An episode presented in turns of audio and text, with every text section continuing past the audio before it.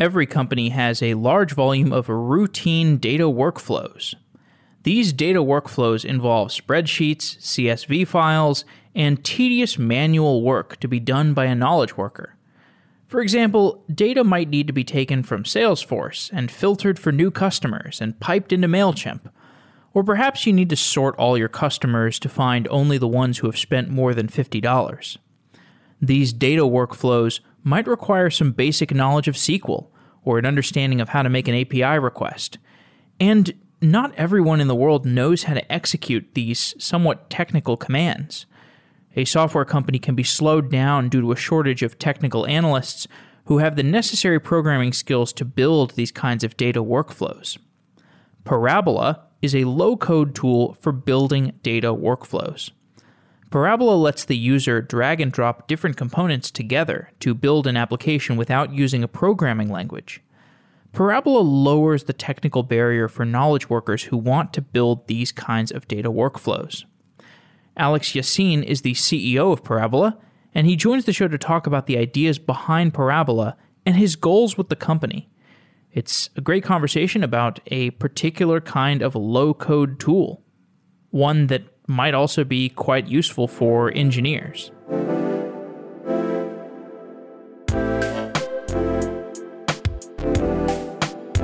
Alex Yassin, welcome to Software Engineering Daily. Thank you. Every large company, there's a set of knowledge workers that work mostly in spreadsheets. Why has the spreadsheet been such an irreplaceable tool for so long? Well, I think it's really the only tool for the past probably 40 years that's actually been built for those type of users. The knowledge worker that you're talking about, somebody who's working in marketing or sales or operations, might be this really interesting analytical thinker with kind of deep strategic mindset, a lot of what would otherwise be like a quantitative horsepower, but somewhere along the way didn't learn how to code, didn't slot themselves into the engineering path, and they ended up in marketing or operations or sales, and kind of don't have a lot of ways to express that quantitative horsepower, ways to work with data unless tools are given to them. And starting with early spreadsheets, I think one of the reasons they were kind of like the first killer feature for a computer is it gave all of these people the ability for the first time to actually do things in the digital world.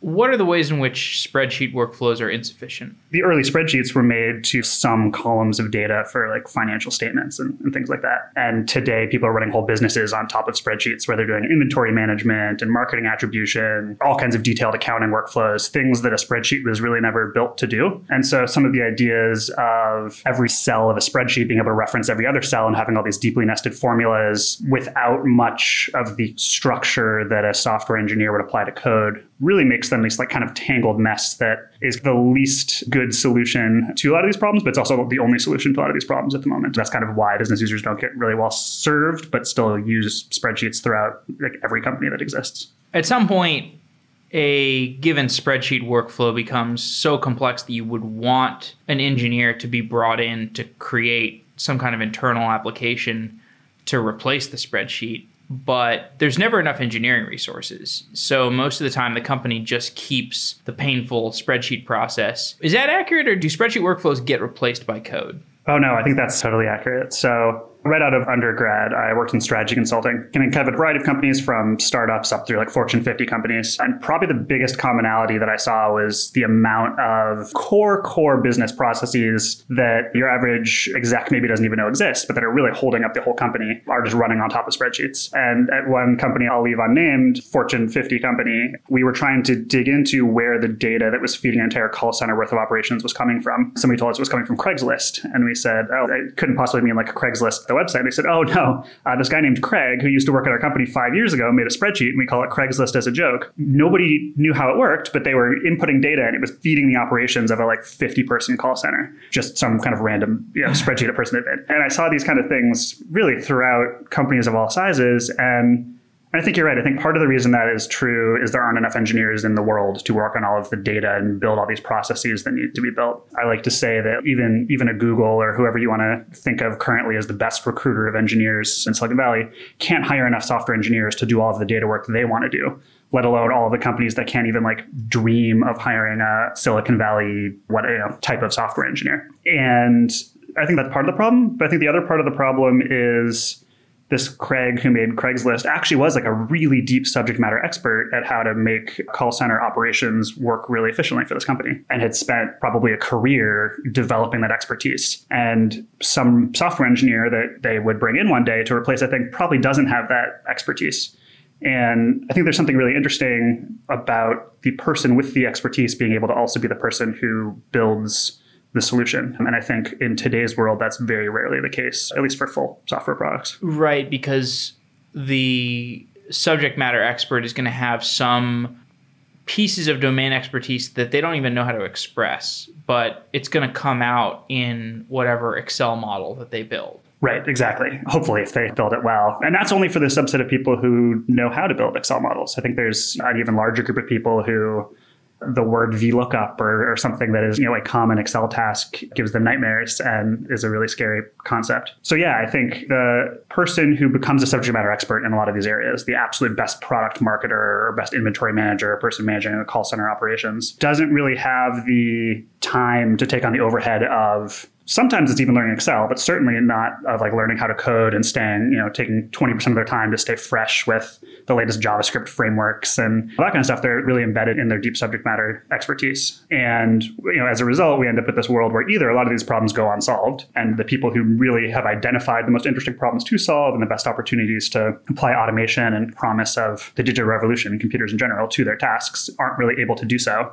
And in the rare instances where they are, they have to write up some kind of crazy requirements doc and get the buy-in of some engineers that our company hopefully can hire and retain and build software that'll then have to go through some kind of change management process and be maintained. It becomes this whole nightmare when all this person really wanted to do was just get their ideas that they had in their head out into the world and, and making the world a better place. When you take the category of knowledge worker, there is this spectrum of technicality. So on one end, you have the programmer. The programmer can create whatever they need to create with code. On the other end of the spectrum, you have the spreadsheet worker. Spreadsheet worker is still very intellectually capable, but they're nowhere near the freedom and flexibility of the programmer. What is between these two types of users on the spectrum? What is the semi technical user?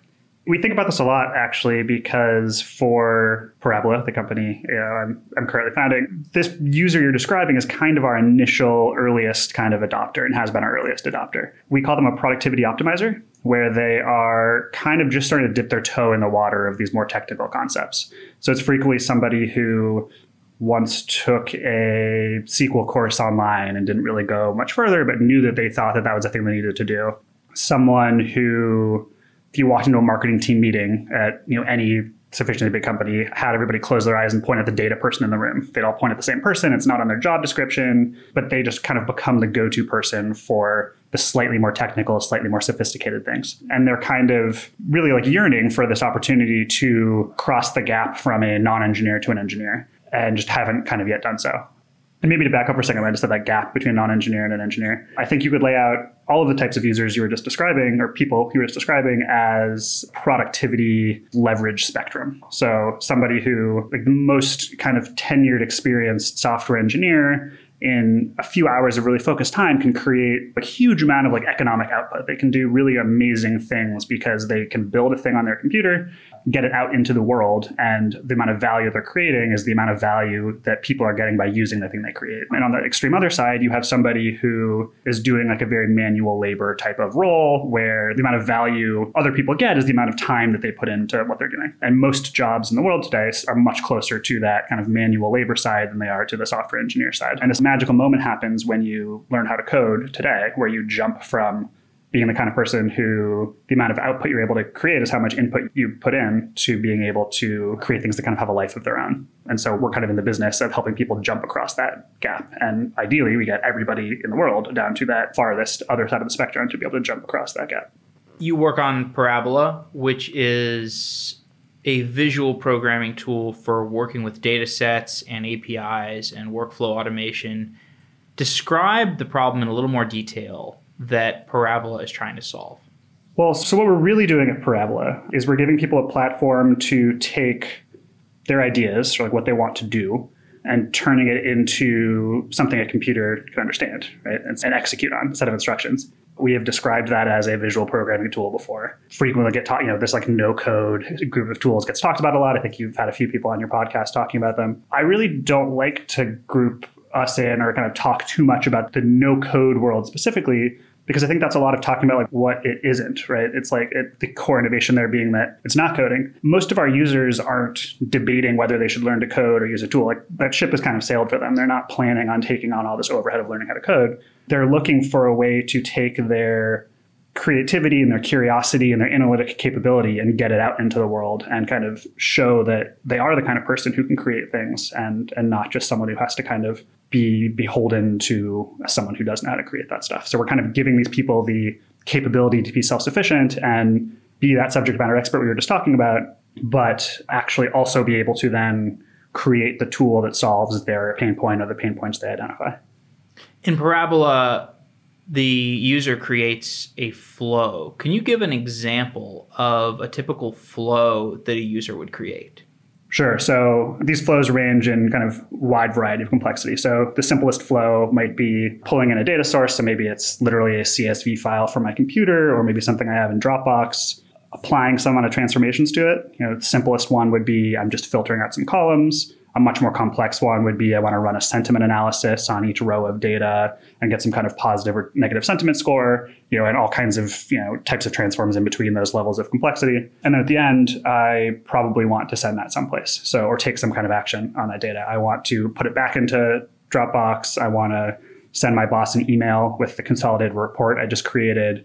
I want to send a text message alert, you know, every morning with the ARR of my company, like kind of whatever type of action you want to take. For your more technical listeners, that sounds like an ETL process or something like that, right? I think a lot of tools probably follow a similar flow. But what we really focus on is the middle part, all those transformations and kind of the logic you can apply in the middle. Any software program you're building you know, has a view layer and a logic layer and a data layer. So we really play a lot in that kind of logic layer, but specifically on the rich logic you can build, not just the data connections kind of on either side. Those are more, for kind of in the parabola world, those are more just the implementation details of, of course, you have to get data in and out. And can you give a more specific example? So, like, if I look at parabola, you've got all these different connectors. Like I can connect Salesforce data to a relational database and then create a CSV that dumps into Dropbox.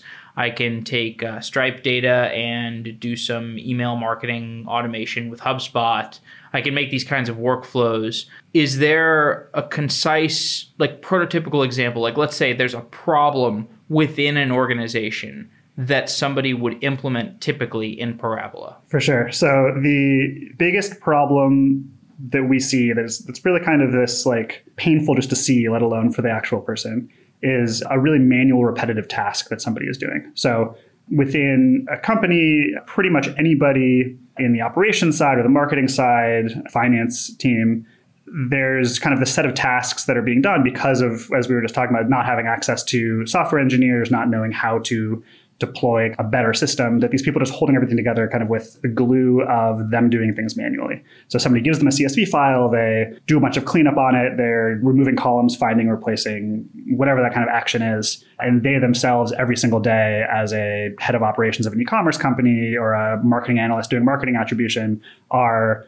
spending hours of their life per day or per week, just kind of like manually cranking the machine when that's really not kind of like the promise of working with the computer. And so whenever we identify kind of really common areas there, like that's those are the best use cases for Parabola. To make that more concrete, we see some of the best use cases coming, particularly from kind of like e-commerce and retail, maybe manufacturing companies where they're working with large amounts of data, tends to be items in inventory, SKUs, things like that. Mm. They are selling those things with kind of credit card transactions. They have to market usually on the internet to get people to buy their services. And they then have to do some kind of accounting with creating general ledger entries of all these transactions. Mm. And so if you break those pieces down, those are operations managers doing a lot of inventory management workflows where they have third party logistics companies and various vendors and all kinds of different pretty antiquated companies usually that either don't have APIs or they're not the APIs that a traditional software engineer would kind of normally encounter. They're these kind of really old, clunky interfaces that kind of the data all needs to be combined together. Some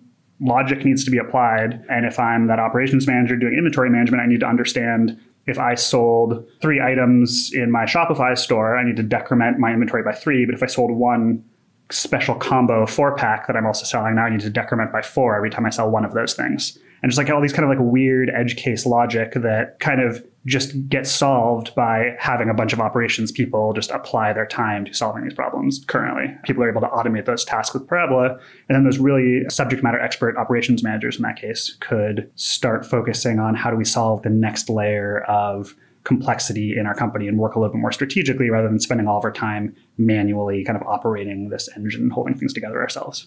So if you think about somebody operating a Shopify store and you mentioned that example of somebody buys three of something, isn't that information just taken care of on the back end by Shopify? Why would I have to build some custom workflow that would need to be kicked off in response to an order for three pairs of socks? Yeah, so the amount of these workflows that are just slightly unique per company is incredible. So that Shopify example is kind of just one small type of thing. Imagine I'm working across multiple systems each with its own interesting quirk. It's almost inconceivable that all of those systems will build every possible customization and workflow and checkbox and whatever to support mm-hmm. every possible company that wants to work a little bit differently or have some interesting competitive advantage. The example of the bundled item you were just talking about, as a marketing team for a budding direct to consumer e commerce company is trying to innovate and do interesting new marketing techniques to stand out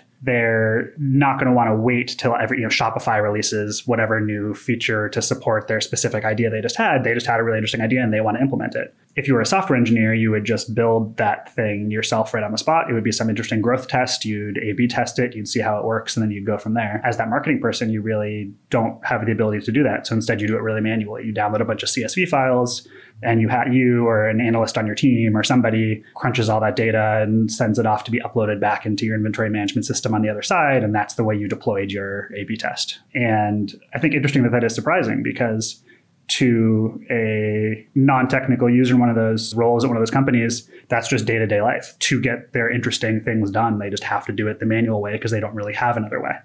Right so if i have a shopify site and let's say every day I want to run a system that will calculate the item that has been ordered the most. Let's say it's a pair of socks, for example, and I want to generate an email marketing campaign or a Facebook ads campaign for that item. You know, send an email to all of the customer email addresses I have that says, These socks are hot, 10% off of these socks. Yep if I have a programmer on my team that can build that, they can wire together some API requests. They can wire together a Python script and some Node.js stuff, and they can create that automated email marketing campaign. But more often than not, I'm not going to have a programmer available. I have somebody who's like an operations expert. And if they want to use Parabola, they can look at Parabola, and Parabola has a interface for dragging and dropping different integration points. So you could conceivably take the Shopify endpoint as a drag and drop item. You could create maybe a MailChimp drag and drop item on this interface, and you could draw an arrow between them, connecting them, and put any kind of logic on that arrow that you would want to, and you could create that via a drag and drop interface instead of a API code based interface which would open it up to visual programmers essentially. Uh, absolutely. And I think if you really start getting into this, what does it mean to program or does it mean to code? That really is kind of an API you just made internally for your company. It just depends on the abstraction level that you're thinking about. So with Parabola, we have all of those building blocks, whether it's connecting to directly to an API and making an API request if you want to configure that, whether that's working with one of our integrations we already provide to MailChimp, as you know, Shopify, as we were describing. And then all those transforms, stringing those together, kind of ends up looking like a Lambda function if you're you know, an engineer you've now created a core piece of functionality that's repeatable. If somebody else on your team wants to open up that flow you just described, it looks like a flowchart. It's kind of this uh, tree of steps that are being taken.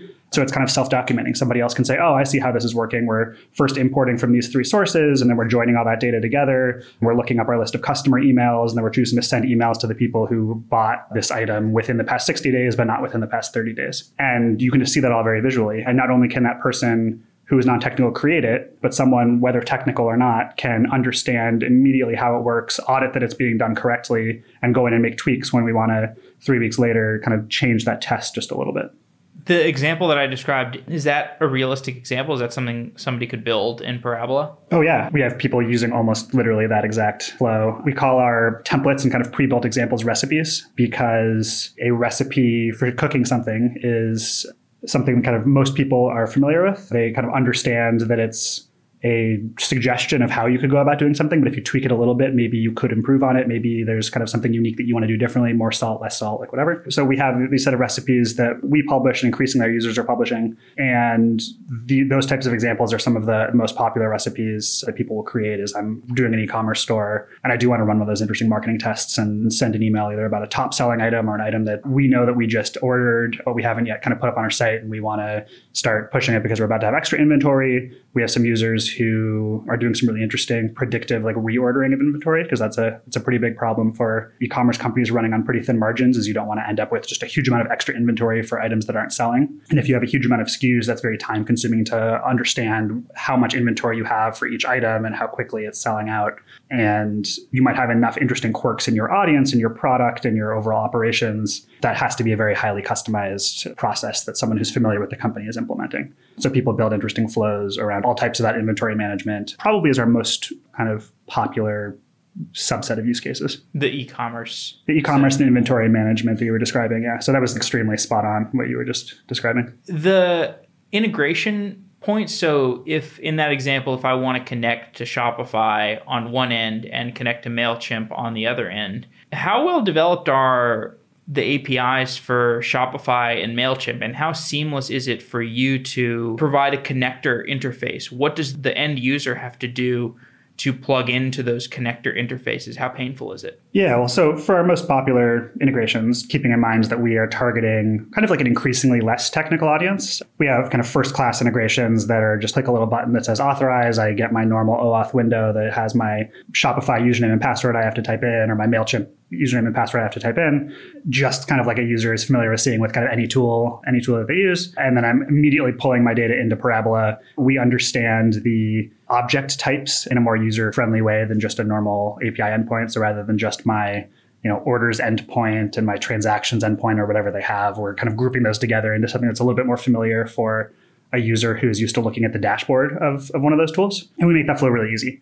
For an integration that's maybe less popular that we don't yet support, we have a generic API connector that basically just sends HTTP requests and it's pretty robust as well. So you can, again, as a not too technical user, configure connecting to an API, handling the pagination requests, which we do pretty intelligently, doing various kinds of authentication, whether that's bearer token authentication or OAuth authentication. We can kind of connect to a lot of those types of things and enable someone who maybe is a little bit you know, willing to read an API doc, but certainly not a developer, to call an API, use an API, and kind of get access to what I think frequently gets called like the API economy without having to write a line of code. And those types of use cases get really interesting as well. When we see a lot of people connecting to the same URL API, of course, we'll kind of like want to make that a better experience for our users so they don't have to configure this from scratch every single time. But we've seen, I think we're into the multiple thousands of kind of services that we've seen people connect with that API connector, which is pretty cool. And I think people get quite excited about, hey, I've heard about these API things.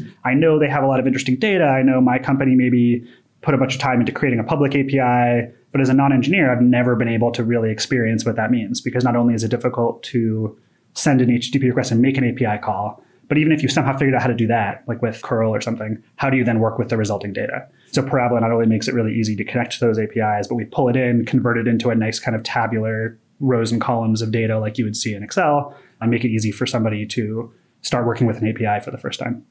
It's very hard to introduce new paradigms like what you're trying to do. I mean, there's a number of companies that are attempting to reimagine how workflow automation works or well i guess introduce workflow automation in the first place because i think this really is the kind of the replacement for the spreadsheet based manual task. I mean there have been attempts at this kind of thing over the years. My understanding is that nothing has really stuck as much as spreadsheets and manual processes. But you know, you see newer things like whether it's, you know, Zapier or Monday.com or Airtable, Retool, all these different things are trying to change the paradigm.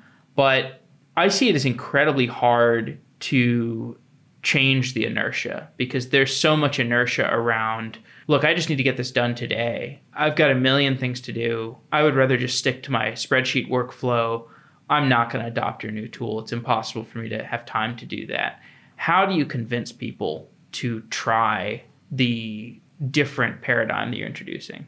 Yeah, I think that's absolutely the case. And I think that's probably the main reason why you know, Excel, Google Sheets, essentially the same paradigm has been the most popular way for you know all non-engineers to do work for the past 30 or 40 years. I think there's a few ways of kind of solving the problem. I think first part is there are those group of people that we were you know calling productivity optimizers who kind of are predisposed to want to kind of up level themselves. They're seeing people you know who are software engineers. Maybe they're friends with them. Maybe they see them at their companies who are really operating at this level that is hard to keep up with. And they kind of want to be able to do the same thing. They want the same access to build their own ideas, not be beholden to kind of this like tiny group of people in the world who know how to code.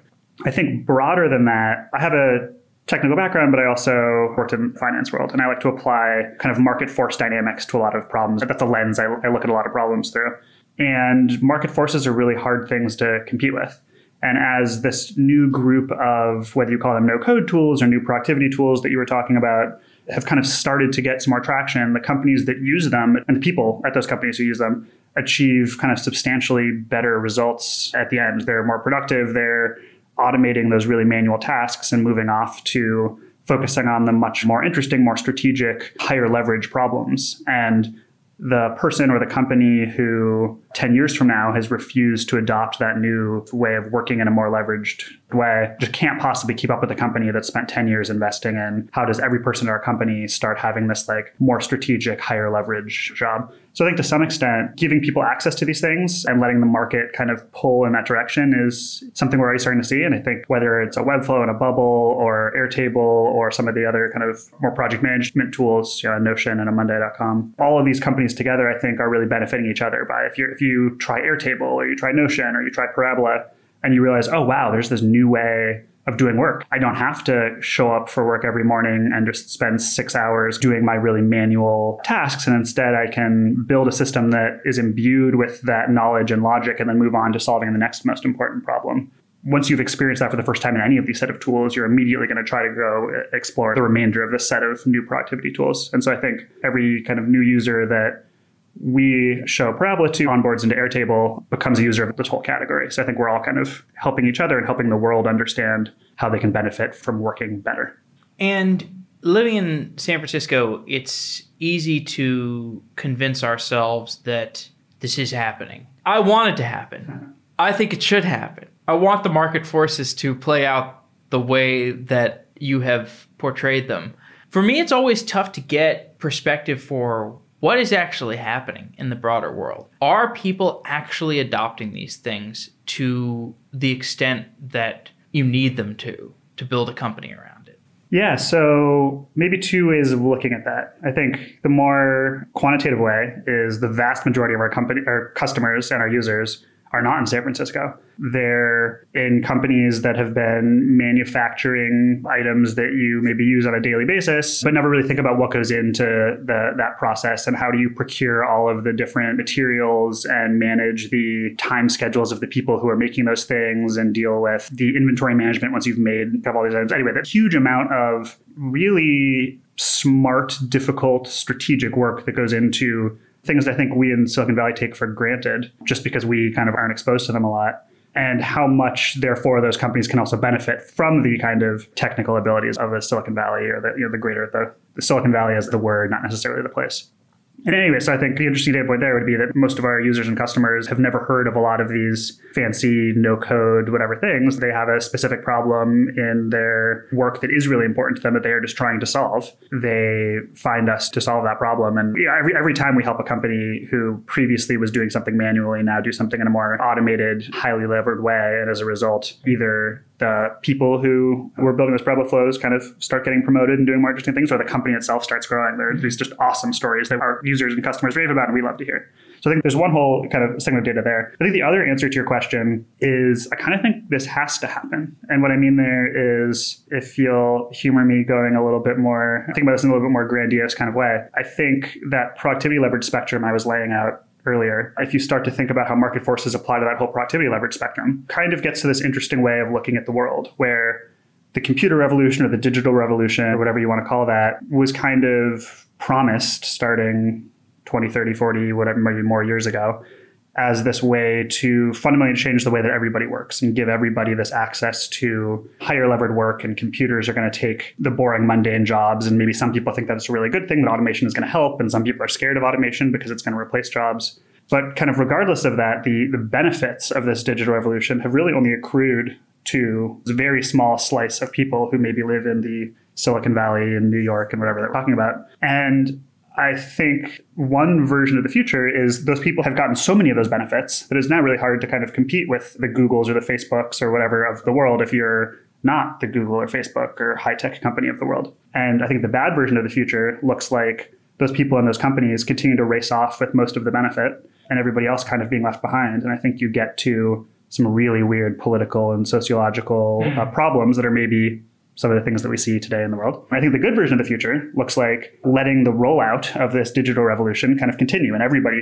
kind of get access to the benefits. And I think without intervention, with just letting everything be the way it is today, we're not on track for that. And I think the reason I am doing what I'm doing and I'm so excited about this broader set of tools, regardless if they're, you know, a competitor of ours or just another you know, tool in our space, I think I'm excited about all of these companies because I think it's critical to the future of us as humans that everybody get access to these types of capabilities and join that group that is today much too small. My understanding is that some of your impetus for starting Parabola was from your work at Deloitte, and Deloitte is a consulting company that works with a lot of large companies. And I imagine that when you were inside Deloitte, you got an up close view of the pains that some large companies have when trying to adopt modern technology. What are the most acute pain points of manual processes that you saw in large enterprises?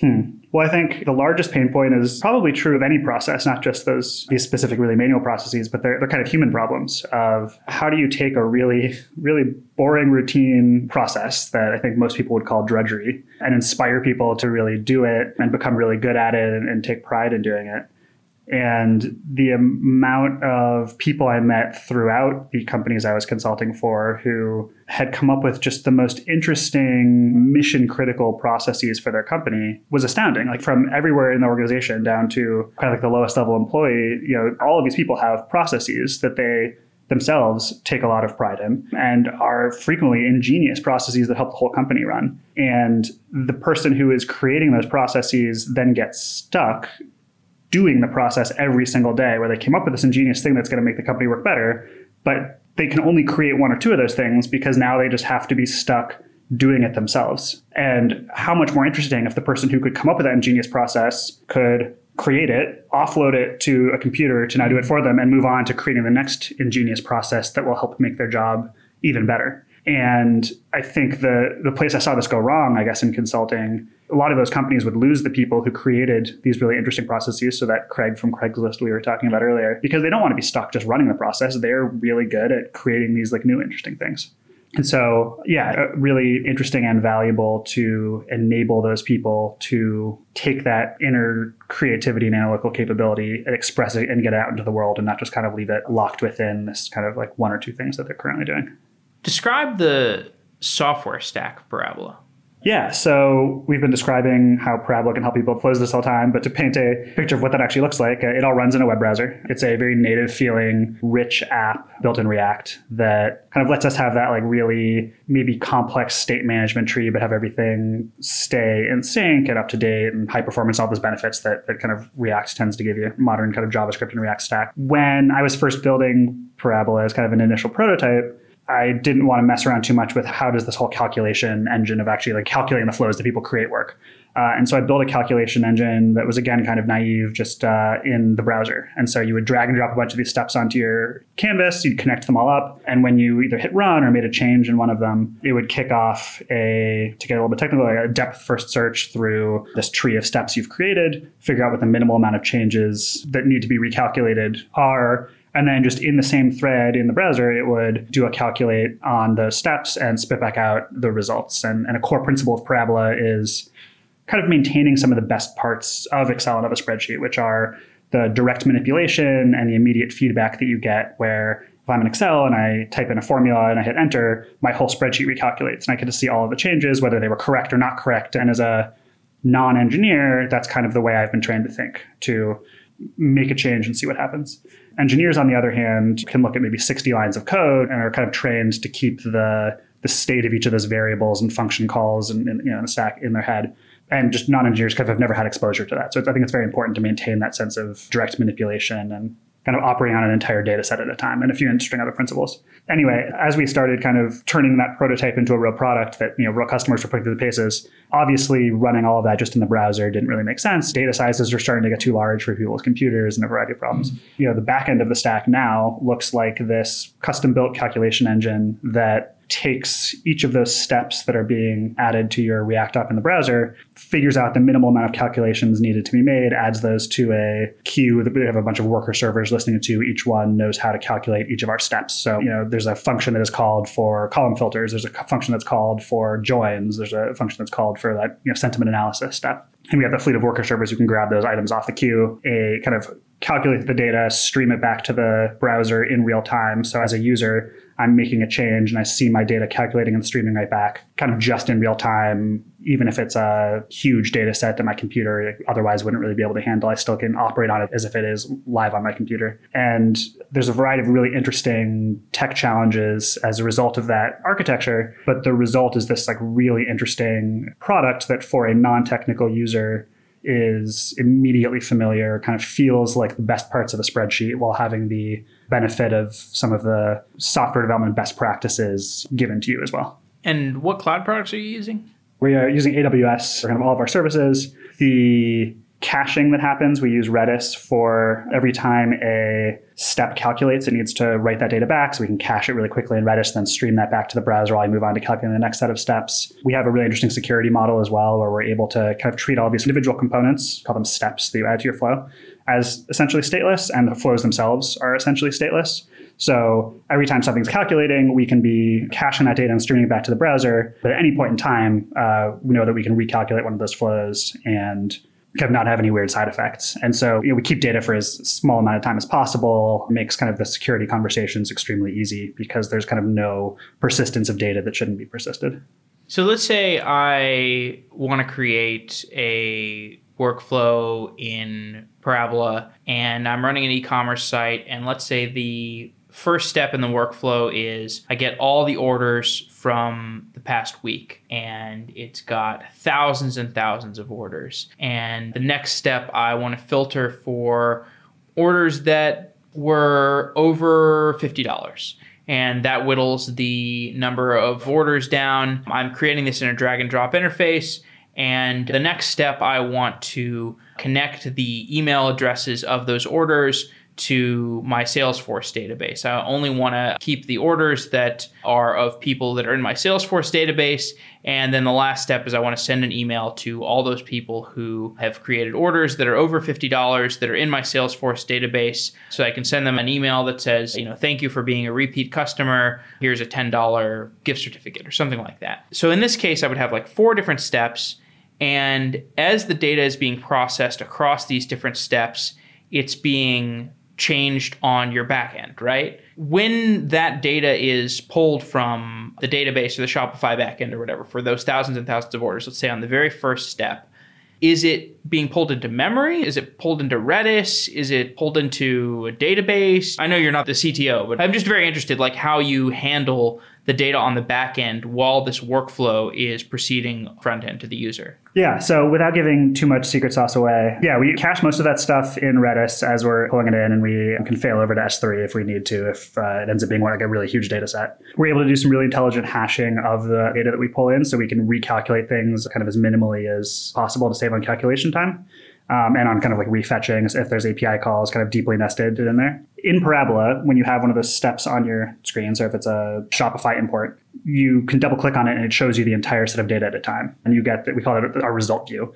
It's showing you, depending on how big your screen is, maybe it's showing you like 40, 50 rows at a time. As you scroll through, we're able to kind of prefetch a windowed view coming out of that cache of the next, you know, few hundred rows of data you need to see and kind of give that to you in this like virtualized result view so that I could have 10 million rows of data coming out of one of those steps, but I'm kind of scrubbing through it in the UI in this like really kind of nice performant way that I can either scroll through or search through or kind of whatever that is. And we do a variety of interesting work to make that possible and feel really nice and performant for the end user. We also have some interesting approaches to maybe what you were getting at with that question is if I'm pulling in some huge amount of data out of a database, are we storing that so that next time that flow runs, we only have to kind of pull the next little bit of data rather than re-pulling all of that data. And there are some pretty intelligent things we can do if we understand like the underlying SQL query that's being made on a database and we can abstract some of that away from the user. But I think an interesting insight, at least so far for most of our users, is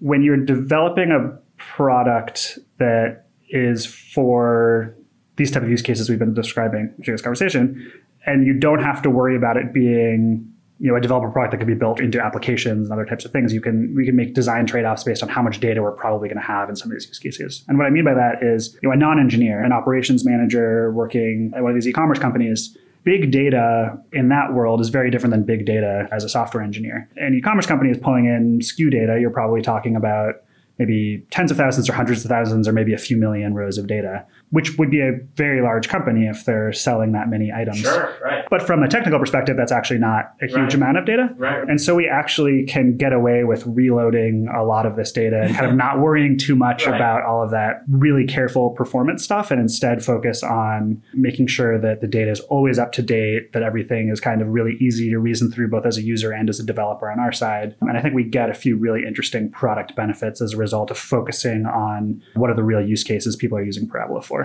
Right. So you're not necessarily catering to the kind of backend infrastructure challenges of somebody processing five terabytes of clickstream data and doing some kind of advertising based calculation off of that. You know, I'm sure you can process some large click streams, but to some extent, you're working in an environment where you have an embarrassment of riches. You have really good network connectivity you have relatively small data sets, you have really fast browsers these days, and you have great backend cloud infrastructure. So the challenges that might have looked like big data or large objects that you had to render or large objects that you had to deal with or browser issues that you might have had to deal with in the past, a lot of these are just ironed out by the software abstractions that you have today. Uh, exactly, and I think even more than that, we're benefiting from you know memory is increasingly cheap, and things like V8 have made JavaScript really extremely performant, both on the front end and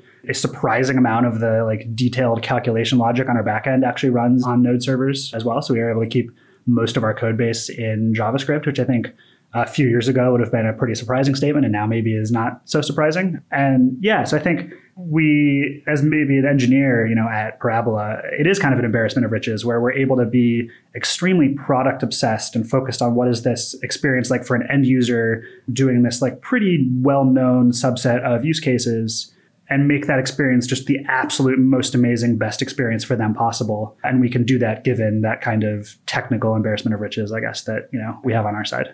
It's both a very interesting architecture that I think we've had to build because most of the open source big data processing stuff designed for processing terabytes of data doesn't have the live direct manipulation, you know, trade-offs I was talking about before. And so I think we've had to custom build a lot of this stuff. But the end result is both a really interesting developer experience on our side and a really interesting product experience for our users.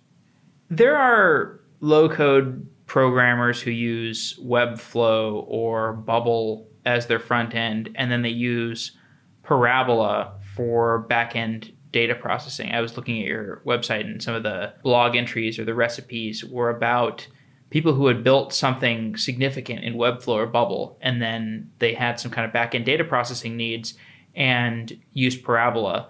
Can you give me any use case or anecdote of this stack? I'm just trying to understand the full stack low code entrepreneur, the kind of entrepreneur that does not know how to write code, but today has enough tooling to create almost anything that they can imagine through low code tools.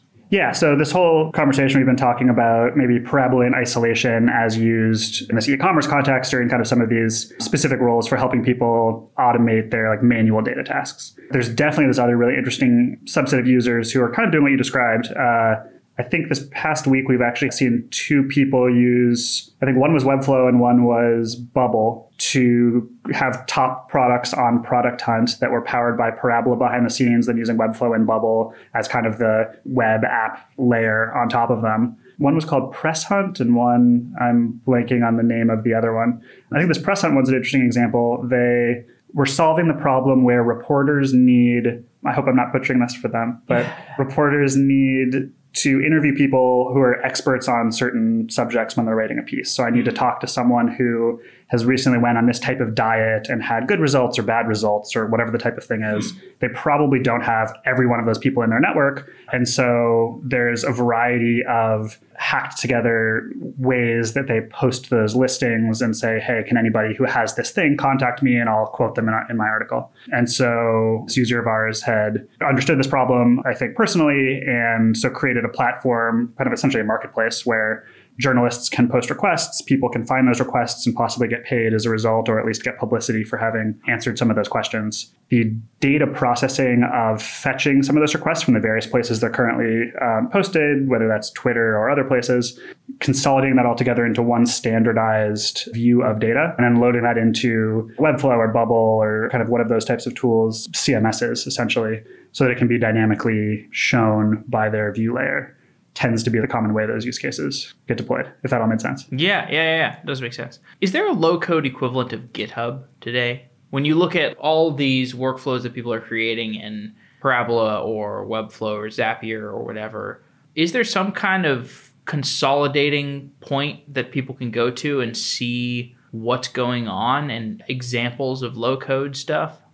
I think there are a few fledgling versions of this. So if you're familiar with them, there's a group called MakerPad that's kind of clearly been one of the big supporters of this no code world. And they are a source for kind of highlighting interesting no code tools, providing a bunch of tutorials and bringing together, whether it's tutorials or live streams or user stories or other types of things about people creating stuff with a variety of no code tools, or I think increasingly showing off the, the things that they've built there's a few other, I think, similar platforms that are all trying to be a community hub for no code people. I think there's an inherent challenge with like GitHub does something interesting, and this is one of the places where code is kind of both good and bad, is that all code is text based essentially until these kind of visual programming tools. And so, regardless of whether you're writing a Node application or a React app or a C game engine or kind of whatever you're doing, and store all of that in GitHub and have the same view. Of it. I think today there probably does not exist a comparable version for no code tools. Mm-hmm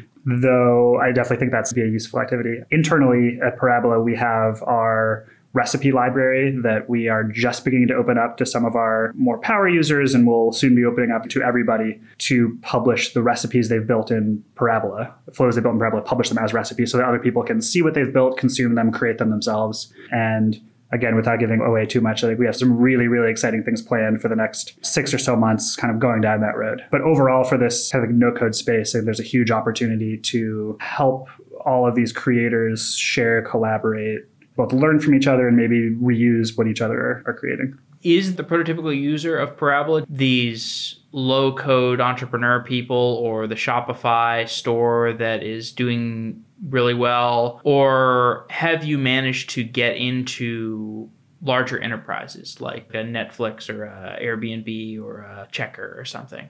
So I think it depends if this question is wearing my vision for the company hat or our in the weeds kind of go to market hat. I think in the very near future, we would like to be serving all of those groups of people. I think anybody who today does not feel fully empowered to build their own workflows to solve the problems that they're identifying and implement the like really innovative solutions they're coming up with, particularly as those apply to manipulating data, but even if they are coupled with another tool to build a full stack app any of those people who today are not fully empowered, we would like to empower and get back to what we were talking about of bringing everybody up into this like ability to be operating like what today's software engineers are able to operate like. From a more practical perspective, you know, today very much seeing a few groups of those interesting users. So I think the, this maker community has been extremely supportive of us, and we've seen really incredible things that they're building. Definitely want to make sure that they continue to be well taken care of.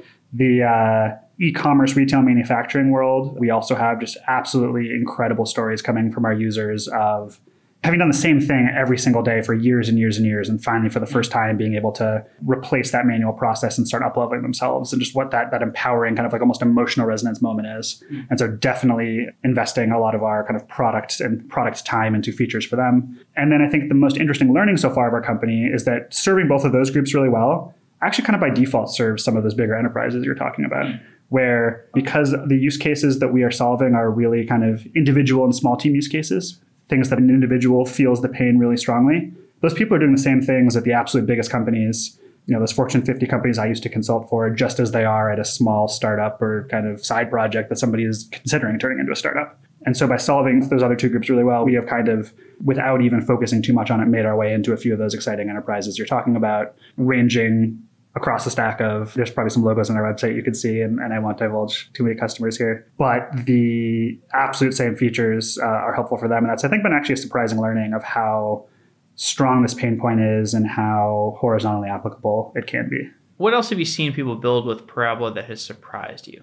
So the flows that we geek out on internally are some of the just like really crazy powerful complex ones. So again, as you're adding all these steps to your screen, a lot of people will build a five or 10 step flow that's replacing one of these manual processes we're talking about, and they get a lot of value out of that. On the kind of far extreme other side, we've seen people with these crazy monstrosities of four or 500 steps of full on looking at one of these things. It's like a crazy, insane flowchart, maybe mapping out like a detailed program. It really looks like looking at code and they are doing let's see the, the, most complicated one i think i've seen is someone who built their own custom bespoke marketing automation engine basically inside of parabola that was pulling in lead data out of salesforce. It was collecting google forms from their aes and sdrs who were filling out like please contact this person or please don't contact this person because they told us to stop bugging them. It was deduping against internal customer databases. So they didn't accidentally reach out to somebody as a lead who was actually a customer. It was enriching data about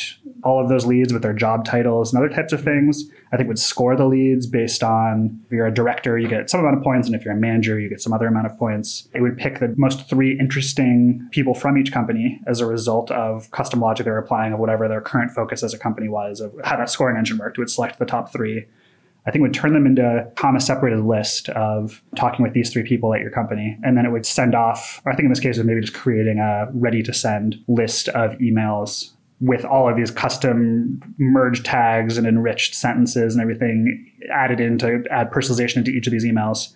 And it was basically one of the more complicated marketing automation tools you could think of, built entirely inside of Parabola and entirely bespoke for this marketing team's workflow that they had identified was a really important piece of their customer acquisition process. Last question.